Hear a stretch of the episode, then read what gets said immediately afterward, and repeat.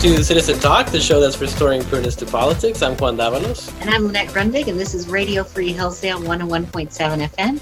And you can also hear us on SoundCloud or iTunes. Just search one word Citizen Talk. And as you can see or hear, uh, we're still not in our studio uh, because we continue to be on uh, lockdown because of this virus that's going across the world. And uh, even though it's a terrible thing, you know, I've enjoyed staying a little bit in home, but I'm, I think I think I'm I'm getting a little antsy, and I'm starting to get ready to to get back into it. Uh, we have an awesome show coming up today because um, we have a very special guest with us today. Uh, Helen Raleigh um, is uh, a senior contributor uh, to the Federalist. Uh, she's actually an immigrant from China, and she's the uh, owner of Red Meadow Advisors, an LLC, and an immigration policy fellow at the Centennial Institute in Colorado. Uh, she is the author of several books, including, and I love the title of this one, Confucius Never Said, and uh, The Broken Welcome Mat. Uh, she's also a contributor to Fox News and most recently also the National Review. Uh, and you can follow her on Twitter at H Raleigh, that's R A L E I G H Speaks, H Raleigh Speaks, or check uh, out her website at HelenRaleighSpeaks.com.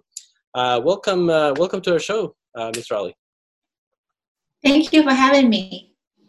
And so uh, you recently wrote an article uh, for the Federalist, which Lynette and I both mm-hmm. uh, really liked, uh, really enjoyed reading it. Mm-hmm. Uh, and so we wanted to talk uh, about that specifically. If we can start with that, and then we'll we'll move in a little bit. But the title of the article, if people want to look it up, is "Coronavirus Exposes Another Chinese Scandal," and that is rampant corporate fraud.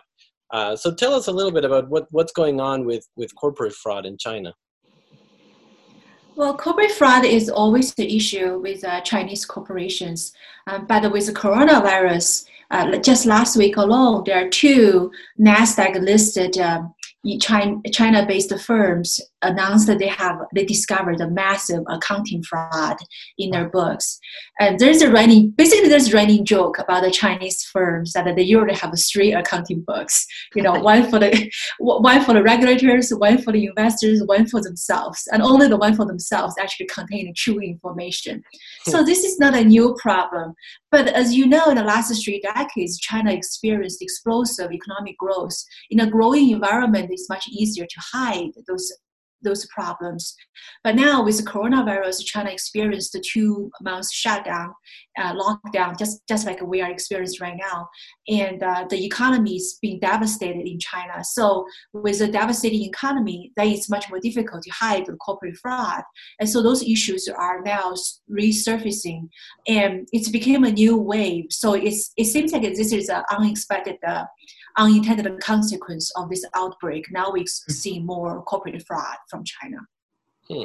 Interesting. So a lot of articles I've been reading, of course, say partly because China got hit by this before the United States, and partly because we haven't handled coronavirus very well in the United States. They expect China to come ahead of the United States, and maybe for the global order to shift, and the U.S. Mm-hmm. to have a lot less influence, and China to have a lot more influence.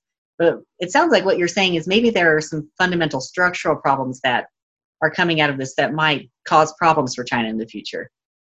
Definitely, I think I think it's China's intention to come out this outbreak as a winner, mm-hmm. and that's why you see as the peak of the uh, pandemic is now shifting in China. Now there's a accelerated PR wars from China. They're starting a disinformation campaign. Their foreign spokesperson are very aggressive on Twitter, and they, they are sending a you know uh, masks and uh, medical equipment to other countries. They are trying really trying to turn this whole scandal of uh, outbreak that they didn't you know control didn't contain early on. They really try to turn this scandal into opportunity to uh, grab the global leadership.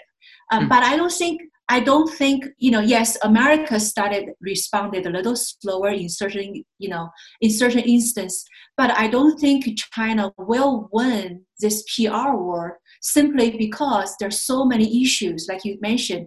Not only there are issues with the structure, economic structure problems in China, there are also a trust deficit uh, the Chinese government has trust deficit both with their domestic audience as well as international audience another article I wrote was, um, you know, China now trying to send all the medical equipments related to coronavirus to international, uh, to other countries.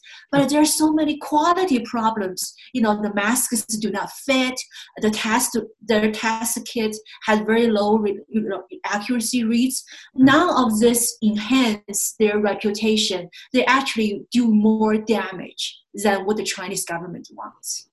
Interesting do you have any sense of what is going on in China itself? Both, uh, I guess I'm I'm interested in in two different things. One, as far as the virus, because officially, mm-hmm. you know, they're saying there are no new cases of the virus. We have this uh, completely under control, um, which seems a, a ludicrous claim. Uh, so in, uh, in terms in that and also I, I, have seen a lot of reports of uh, people protesting and, and, things like that so a, a, little bit of unrest maybe but mm-hmm. i don't mm-hmm. know i don't know how true those reports are do you have any sense of those things going on in the country Right. So for your first question about the there's no new reports of there's no reports of no new cases. Actually, China stopped reporting any new cases since uh, March March 10th. Uh, mm-hmm. the date the data was significant because that's the date when uh, the Communist Party Secretary Xi Jinping, which is the supreme leader of China, visited Wuhan, the uh, epicenter of the virus. Basically, by visiting there, he's sending a message that this is the day okay it doesn't matter it's imaginary or real. This has to be the day turnaround day that china has to get better. So you so from that day on if you read the chinese state media it's all positive reporting about everything under control. They stop reporting new cases. But as we know those numbers their official statistics is very unreliable because even just recently the south china morning post reported that um, the way they counted positive cases is different from any other countries. Is is even different from the WHO's, you know, World Health Organization's definition. In any other countries, if you test positive, you are counted as a positive case. But in China, until most recently, if you test positive for coronavirus, but if you shows no symptom, they didn't count you. So there's a lot of yeah. So their numbers is highly unreliable. So I agree with you. You know that's why I wish Western media stop talking about how the number of cases in the United States surpass China, how we are not doing a terrible job compared to China, because that number is there's no reason to it's, when compare apples to oranges. There's no reason to compare to that. As far as the unrest, that's very interesting also because um, back in January, when one of the whistleblowers, uh, the Dr. Li Wenliang, one of the doctors who uh, tried to warn the public about this virus very early on, since uh, December 30th. He was reprimanded and he caught the coronavirus and he passed away early on in January.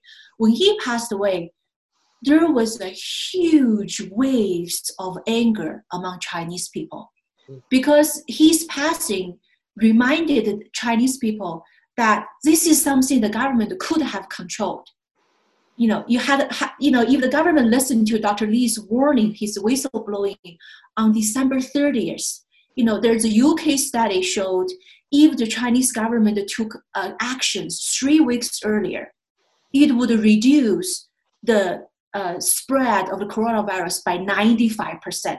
Okay. We know the way the virus is spread, it's indiscriminately spread, you know, to everywhere. So this is the first national crisis that all Chinese people are exposed to. Mm. So once when Dr. Li died, many Chinese people were angry and they feel like they can relate to him because he's just an ordinary person, just want to live a healthy, safe life. So there was overwhelming uh, grief on Chinese social media and really shocked the sense Chinese censors. And there's even a hashtag about people demanding for freedom of speech because they realized only freedom of speech can protect them in this kind of environment.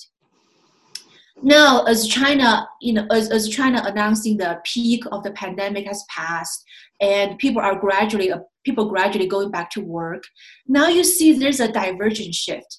So once there's not immediate life-threatening risk, then you see a divergent shift. Some Chinese people are waking up and they they are continue to be angry. They continue to demand the government for change. You see, citizen journalists uh, try to post the videos on Western social media to show what's really going on in China. You see the tycoon, uh, a real estate tycoon, wrote an open letter basically criticizing the Chinese government. He posted on the Chinese social media. All of this to show there is a group of Chinese people really waking up. They really want to use this uh, crisis to push for change. But on the other hand, you see another group show this uh, Stockholm syndrome, right? Mm. They be now with there's no immediate life-threatening risk, and they also bought into the conspiracy theory that the China tried to, you know, instill is this virus came from United States. You know, U.S. Army it, and spread out of China. Actually, those the conspiracy theory has been bought by some of the nationalists in China. So mm. now they are viciously defending the government. Even they even climb over the firewall on Twitters to defend the government, Chinese government, and criticizing anyone, especially any ethnic Chinese that are criticizing China for its response. So you see a diverging of reactions within the population. That's interesting. Yeah, I I wonder. Do you think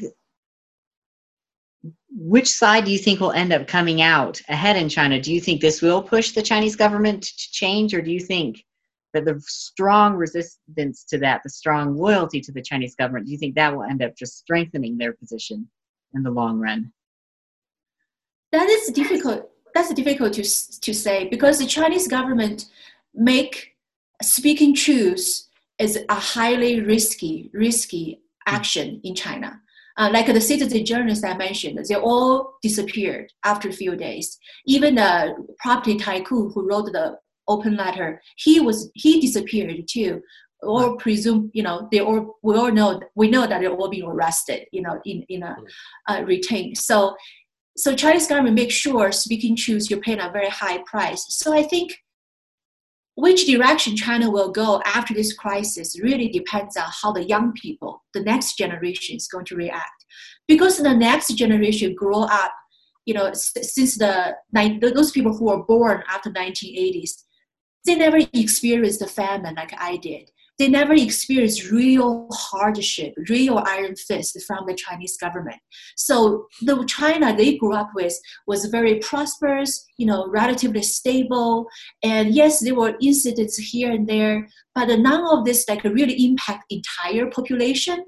So this crisis is really the first thing, first crisis, this young people, you know, this, this post 80 generation that first time they experienced that uh, I think it's encouraging that several of the citizen journalists are very young. Like the mm-hmm. youngest one was only he's he's only 24. So he's he's one of those generations, and so so I think that is an encouraging sign. Um, but it's it which direction China will go depends on how many young people will wake will wake up like him and join a movement to demand to recognize that uh, hey free speech and the free press is the only guarantee for our own safety and health. So that we, we need to see that. And so far we have not seen a you know nationwide movement yet. We see pockets of protests, like you mentioned. We see pockets of protests everywhere, uh, somewhere, but we didn't see a nationwide movement. And for China's change, we need to see a nationwide movement. It has to be driven by the young people. Mm. And um, now that's happening in China. Now, from the perspective of here the United States, I I, I have seen also a certain uh, change in people's perspectives uh, towards the Chinese government, um, mm-hmm. and so we're seeing people saying, you know, it's you know it's the fault of the um, of the Chinese Communist Party uh, in hiding this virus, and this is what has affected us. Uh, and then mm-hmm. we saw that the United States is completely dependent on China for uh, a lot of their um, antibiotics, for medicine, uh, for all this mm-hmm. equipment, and and people are starting to wake up. You know, we're mm-hmm. a little too dependent on other countries for our manufacturing of, of essential needs. Uh, and now you add this element that that you write about the the corporate fraud uh, and so you start adding all these different elements, and it seems like that will spell real trouble for China in the future because if they start losing manufacturing, um, we saw also Japan saying mm-hmm. that they're mm-hmm. going to start uh, yeah. pulling manufacturing out of China. Uh, so that spells real trouble for China, who depends on manufacturing products for the rest of the world. Mm-hmm. Yes, you know, China really benefited from the globalization in the last three decades. And uh, I think one of the long-lasting impact of this coronavirus is it's going to kill globalization the way we we understand it. Uh, you're right. You know, we already see the a great decoupling, you know, decoupling from China. Uh, Japan is paying its, uh, you know, industries, business to move away from China. And uh, Larry Kudlow, you know, President Trump's uh, national national economic advisors also kind of mentioned similar ideas on CNBC recently.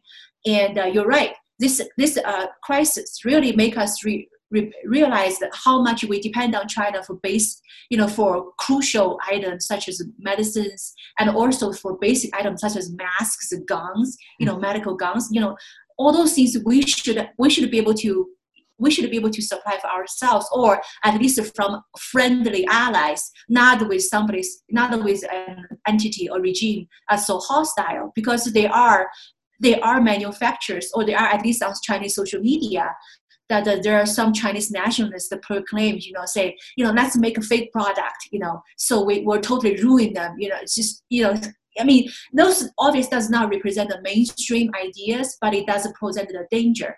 Um, I am a little bit worried that um, all this backlash against uh, the Chinese, the communist regime I, you know, I wrote another article on Federalist. I just want to make sure people hold the CCP, the Chinese Communist Party, accountable, hold the Chinese government accountable, but do not punish all Chinese people.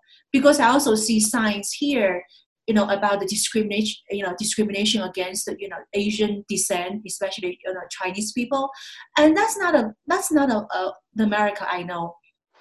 I personally have not experienced that, but I think it's important that we separate, you know, when we condemn the regime, let's make the distinction. We not punish the people because the Chinese people are at the forefront suffering from the lies, the, co- the cover-ups, and, you know, the iron fist from, from this regime. But one of the long-lasting consequences is that I believe this uh, viruses will kill the globalization the way we, as we know it. Hmm. Yeah, I, I think that's probably true. And it makes me wonder, sort of looking at the broader policy question, if you think President mm-hmm. Trump has handled uh, the issue with the issues with China well. He's been, in terms of trade, a lot more hard on them than I think other American presidents have been. And I'm wondering if you think his policies have been correct or if there are things mm-hmm. he needs to change in how he deals with China. Right. He's um, President Trump is very interesting. um, in his, you know, when he I know he drives a lot of people crazy when he always praise or say, you know, make a compliment, speaking very complimentary about the dictator, especially like China's President Xi. He always talk about Xi is his friend. Initially, that drives me crazy too, you know, because I, I, initially I just like everybody else. I'm like, I wish he would stop praising, uh, you know, a, a ruthless lead, you know, ruthless leader of a ruthless regime. But if you separate his rhetoric from his policy, you're, you're correct. His policy are actually a lot more hawkish towards China. He's actually, his policy is something a neocon would have dreamed of, you know, to happen, but it never happened before until he came along.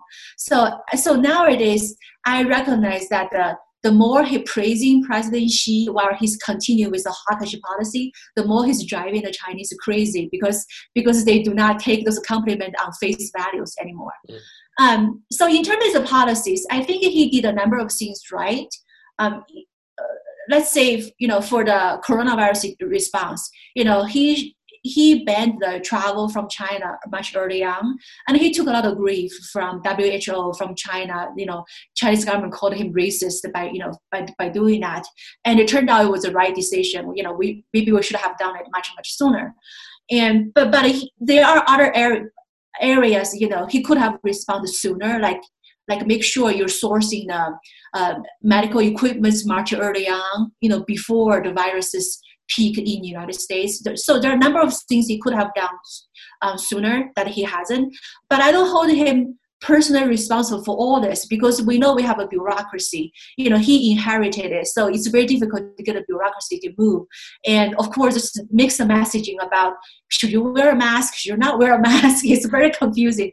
Does not build confidence, you know, in the population. So, in terms of the trade policies, I think that he, um, I, I support free trade.